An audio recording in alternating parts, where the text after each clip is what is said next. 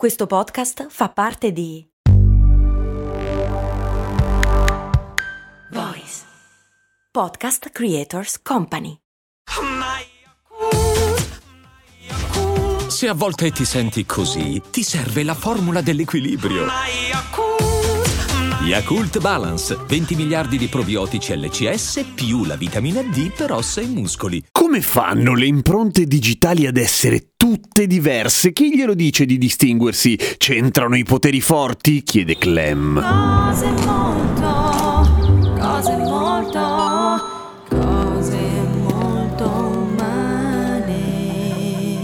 Naturalmente sì, no scherzo, non è quello, sono un po' di variabili, sono tantissime variabili.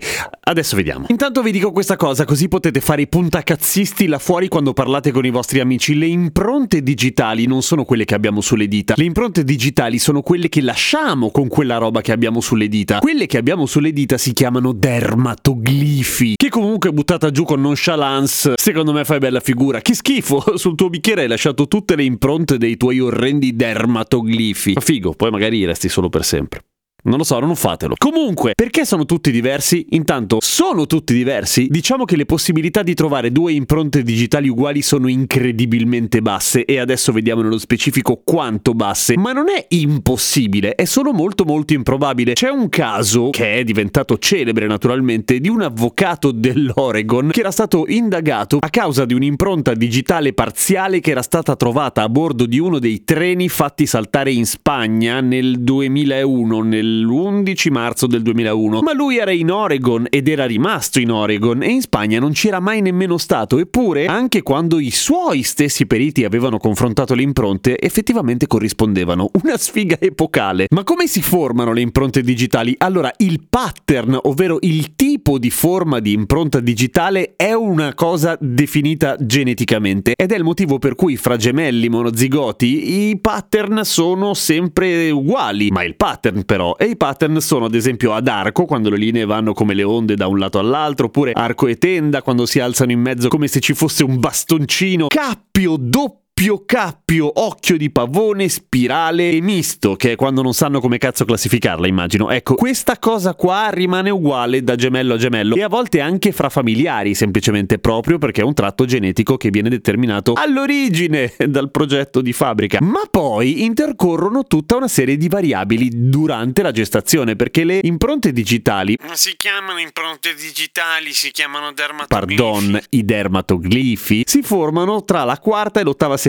e sono completamente randomiche, nel senso che una volta dato il pattern, poi quello che veramente è la costruzione delle creste che fanno poi il dermatoglifo è il risultato dell'interazione fra derma, epidermide, ipoderma, nervi e terminazioni nervose che crescono e sono abbastanza casuali oggettivamente, ma anche la posizione del feto rispetto alla forza di gravità, la densità del liquido amniotico in cui sta nuotando, il contatto fra le dita del feto e le pareti dell'utero, insomma, potremmo tranquillamente definirlo totalmente a cazzo. Poi i dermatoglifi si formano così, quando il dito è ancora tutto liscio, iniziano a formarsi sulla punta del dito, nel centro e vicino alla fine della falange, ok? E queste linee si congiungono a un certo punto ed è lì che nascono una gran parte di variabili, perché due linee che si incontrano possono fare una serie di cose, interrompersi, oppure una delle due biforcarsi, oppure l'altra si interrompe e si biforca quell'altra, insomma, queste cose qua. Queste variabili mediamente sono 50 per persona. Partendo da questo dato, la quantità di impronte digitali che si possono formare